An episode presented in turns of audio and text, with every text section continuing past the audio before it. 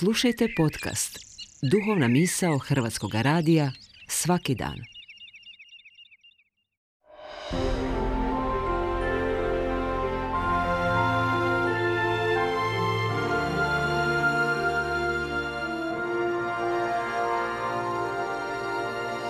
Duhovna misao.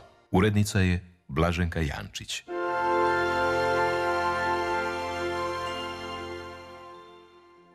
Govori vam Dominikanac Frano Prcela. Katolička crkva danas slavi blagdan katedre Svetog Petra. Mnogima nepoznat, a velikoj većini u prvi mah čudan blagdan. U svakom slučaju jedva prisutan u svijesti vjernika. Netko neupućen bi umah mogao pomisliti da je riječ o slavljenju nekog predmeta, jer sam naslovnik tako sugerira. Katedra Svetog Petra. Što slavimo kad se danas spominjemo katedre Svetog Petra? Potrebno nam je vratiti se još u predkršćansko vrijeme. Naime, u počecima crkve, dakle prije više od 2000 godina, mnogi običaji, navike pa i gledanja na život preuzeti su iz postojećeg okruženja. Tako je u Rimu kod pogana bila tradicija slavljenja sjećanja na pokojnike. To okupljanje bilo je zajedničarenje blagovanja, pri čemu su pogani zahvaljivali za osobe, bližnje, koji su im prethodili. Njihovi pokojnici u navedenom okupljanju nisu im bili prisutni samo u mislima, nego su nazočno svojih predaka uprizorili stavljajući hranu na njihovu praznu stolicu, katedru. Poruka je za pogane bila kako se nadovezuju, hrane na onome i s onim što su njihovi pokojnici namrli, stvorili, ostavili. Zanimljivo, već nekoj su pogani posvijestili si snažan i dalekosežan sadržaj kako s njima ne počima svijet. Poštovani slušatelji, prema izvješću tradicije, Sveti Petar je najprije bio biskup u Antiohiji prije nego je došao u središte Rimskog carstva i postao prvi rimski biskup. Na današnji dan, preuzet po nadnevku od pogana, kršćani su u Rimu od 4. stoljeća odlučili štovati svoju katedru, slaviti katedru svetog Petra.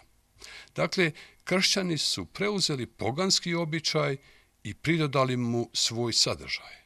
Ostala je zapravo samo stolica, katedra, koja je tijekom vremena dobila novo tumačenje i novi sadržaj.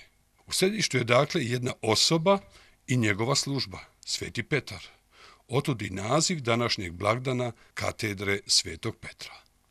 A katedra Svetog Petra primarno simbolizira pastirsku službu služenja zajedništvu i jedinstvu vjernika. S vremenom je katedra Sankti Petri Dakle, relikvija papina prijestolja u crkvi Svetog Petra postala i sveta stolica, izraz već od srednjeg vijeka koji se odnosi ne samo na papinsku službu, nego i državu Vatikan, Santa Sede. U sve mijene tumačenja i dodatne nazive povezane s katedrom, na primjer povlaštena mjesta za biskupe u crkvi po kojima su i katedrale dobile svoje ime, katedre pročelnika na fakultetima i ostale katedre autoriteta i moći, jedno je izgleda ostalo do današnjih dana, a to je Petrova katedra kao simbol papinske učiteljske vlasti. A za vrhunac papinog i ne samo njegovog naučavanja, kažemo da naučava ex katedra, koje ne trpi protuslovljenje. Upravo na današnji blagdan nameće se pitanje što je, odnosno što bi trebala biti katedra Svetog Petra. Drugim riječima rečeno, što se danas očekuje od papinske službe? Čini se da je riječ o najnemogućijoj službi na ovome svijetu. Toliko toga se očekuje da bude objedinjeno u jednoj osobi. Nasljednik Svetog Petra i ujedno šef jedne države. Vješt moderator poslanja i poslova najveće vjerske zajednice i ujedno služba s posebnim moralnim autoritetom. Medijska zvijezda i istodobno kontemplativni molitelj blizak ljudima te ujedno asket. Svetac i osoba koja se aktivno miješa u politička događanja ovoga svijeta.